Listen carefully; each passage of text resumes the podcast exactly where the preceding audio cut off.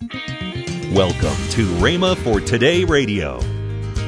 But our problem is that here in the United States, at least in our culture, I don't know what to do in other parts of the world, I haven't been there too much, but we try to mix all of them together.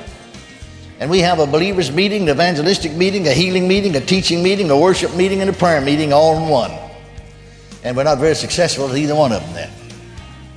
But in a church, and I realize that a larger church is going to be more difficult to do some of these things. But in the church, we ought to have all kinds of meetings. Welcome to Rhema for Today Radio. This week we continue the timeless teaching series by Kenneth E. Hagin Plans, Purposes, and Pursuits. This will be a great day of powerful teaching. Stay tuned. Plus, later in today's program, I'll give you details on how you can obtain this month's special offer. Now, here's Kenneth E. Hagin with today's message. The 127th Psalm, the first verse, first part of the verse said, Except the Lord build the house, they labor in vain that build it. Now that means more than just building a house, of course, if God's not in it naturally, but he's talking about spiritual things as well.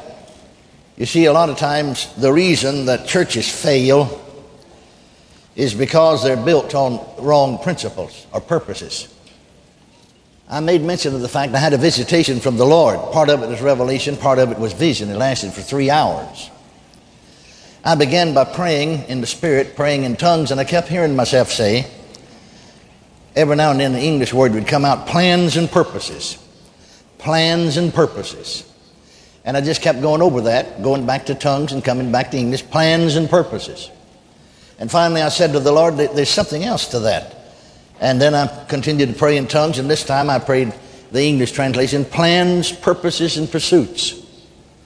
That's what I'm talking about. Plans, purposes, and pursuits.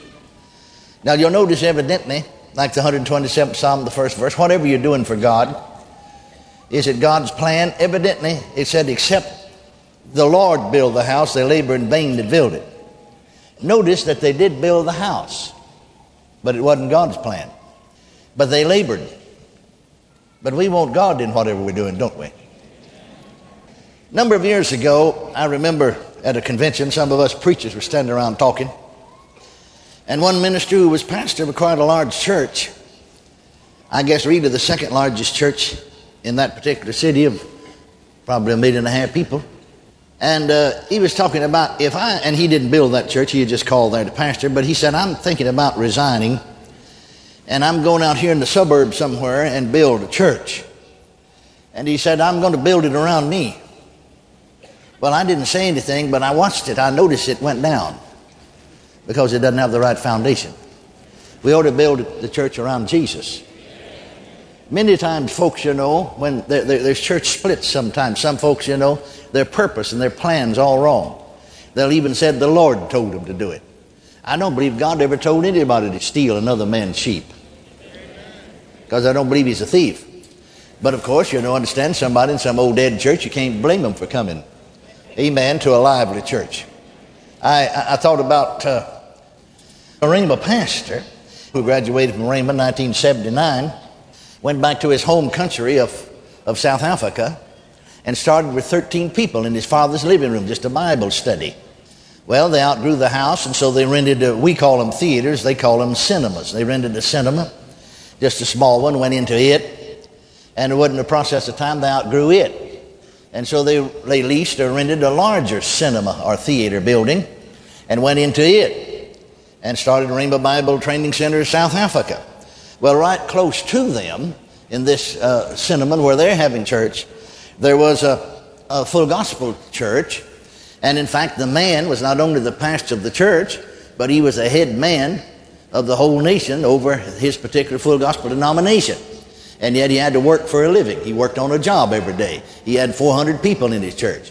I know because you see, when we went over there then, when they bought the first shopping center, and we went over to dedicate it, well, one of our drivers said, I was a member of that church, and our pastor kept cautioning us, don't you go. Don't you go to that. That's all error. Uh, that prosperity message and that faith business. And so he said, we went just to see what it was like and liked it so well we stayed.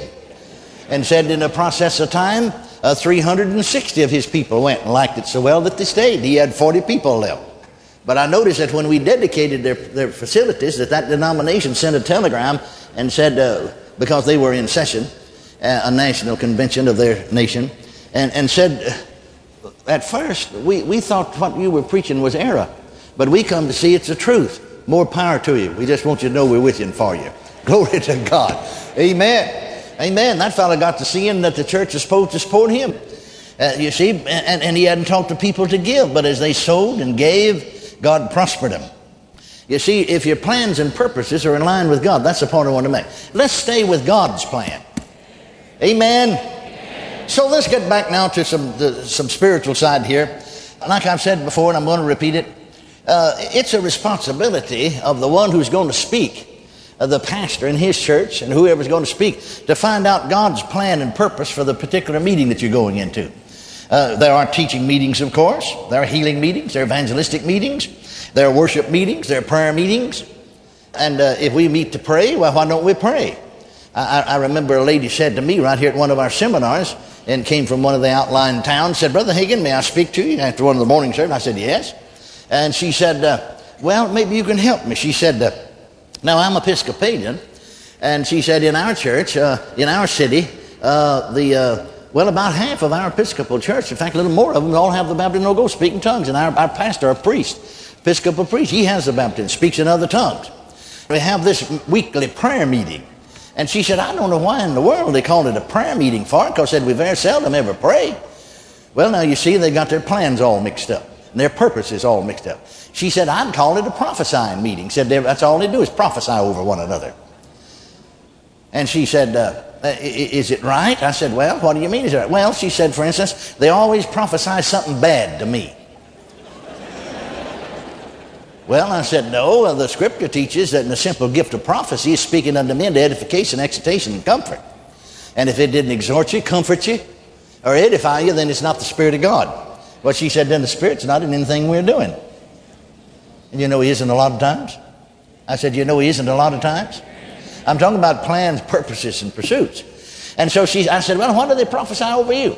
Well, said about uh, 18 months ago, they prophesied that my, that my mother was going to die in 12 months. Well, I said, did she die? Been 18 months? No, said she's in good health. I said, that's easy to judge that. I mean, your 12 year old kid, one and a half cents could judge that. That couldn't be right. I mean, 18 months, she's still alive and kicking and well. They prophesied that my husband was going to leave me within six months. I said, Well, did he leave you? No, he didn't leave me. He's still with me. He doesn't uh, understand everything that's going on, but he's a wonderful man. I love him. He loves me. I said, Well, I know to be easily judged. Amen. That that's not right. And so if we're having a prayer meeting, well, I don't know why folks don't pray. Now, I realize that at first it's good to sing sometimes, sort of get tuned up, you know. It helps you to sing, get into an attitude of prayer sometime, worship God for a little bit. But if that's all you're going to do, you're going to miss out on it. So there are different kind of meetings. But our problem is that here in the United States, at least in our culture, I don't know what to do in other parts of the world. I haven't been there too much. But we try to mix all of them together. And we have a believers meeting, an evangelistic meeting, a healing meeting, a teaching meeting, a worship meeting, and a prayer meeting all in one. And we're not very successful at either one of them then. But in a church, and I realize that a larger church is going to be more difficult to do some of these things. But in a church, we ought to have all kinds of meetings. And if you were to learn that and just emphasize the right kind of meeting, and, and I'll be honest with you, I'm not uh, just, uh, and, and, these are some things that I'm re- reciting to you that the Lord said to me. If, if we'd do that, then we'd have His plan, His purposes, and, and we would pursue that and it'd work out right. Some of the things that He said to me corrected me because I was just as wrong as you. And then uh, the last church that I pastored, and we're continually growing. You know, we read the scripture also here in, in Philippians where Paul said, in this uh, third chapter of Philippians, uh, he said, Not as though I had already attained, either were already perfect. Now, that word perfect throws folks sometime. Another translation, either were already mature or full grown. Well, if Paul wasn't full grown, I don't know where that leaves you and I. Amen. But uh, I follow after if that I may apprehend that for which also I'm apprehended to Christ Jesus. Now that's Philippians 3.12. He said, Brethren, I count not myself to have apprehended. But this one thing I do, forgetting those things which are behind, and reaching forth unto those things which are before, I press forward toward the mark for the prize of the high calling of God in Christ Jesus. Now I remember the last church that I pastored, the last prayer meeting that we had. And I remember that we were going to have a revival, and this is an evangelistic meeting. That's the purpose of the meeting. So I said to my congregation, because see, we get in a habit of doing things religiously that are right, but we do it as a religious rite, and it doesn't work. So I said to them, because you know, we had before, uh, you know, just copied after everybody else, and we had fasted and prayed and have certain fast days and certain prayer nights and all of that before meetings and so on.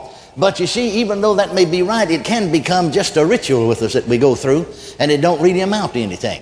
And so I said to the congregation, now, I don't want you even to pray about the meeting. We kept announcing it. That's coming up. We're going to do some things the, on, on the last week before the meeting. So don't even pray about the revival that's coming. He said, That's strange, isn't it? I said, Don't do it. Don't do it. So we came up to the last Sunday night. We're going to start the revival. Now remember, it's an evangelistic campaign. We're going to start it the next Sunday night. So on Sunday night, I said to the folks, we're going to have our regular service today. We're going to have our regular prayer meeting. We called it prayer meeting. Read this a Wednesday night service. We would pray, all right. Close it with prayer, but have Bible study as well. We're going to have our regular service. Then we're going to have a special meeting Thursday night. Now, between now and Thursday, I don't want anybody to fast, uh, unless God told you to about something else, but about the meeting. Don't you fast? Don't you even pray about the revival we're starting next Sunday night? They say, Why did you do that? I did that to get people out of religious rut. Don't shout me down now just because I'm preaching real good. And then I said, We came on Thursday night. And so then I said to them on Wednesday night, Now, when you come tomorrow night, See, this is an evangelistic meeting. That's our main purpose. We're not coming to worship God. We're not coming to have a believer's meeting. We're not even coming to get blessed ourselves. We're only interested in one thing. That's the loss. You write down somebody's name on a piece of paper that you want to see saved during this meeting. And then if there's somebody, if the, if the, if the husband's, uh, you know, if their wife's not saved, well, put both their names on there. But if one of them's a Christian, just put the one on there. And then if they're backsliders, write their name, and if it's a husband and wife that's backsliders, write both of them's name on there and put a B on it. We'll know they're backsliders. You pray a little bit different for a backslider than you do a sinner. Don't know whether you do that or not. But we need to find out. You're listening to Rhema for Today with Ken and Lynette Hagin. Call now to get this month's special offer the CD series Camp Meeting Classics Volume 1 for 1995 featuring classic camp meeting sermons from Kenneth E. Hagin, Kenneth W. Hagin, Oral Roberts, and John Osteen. Call today and get this month's special offer now. Call 1 888 Faith 99. That's 1 888 Faith 99.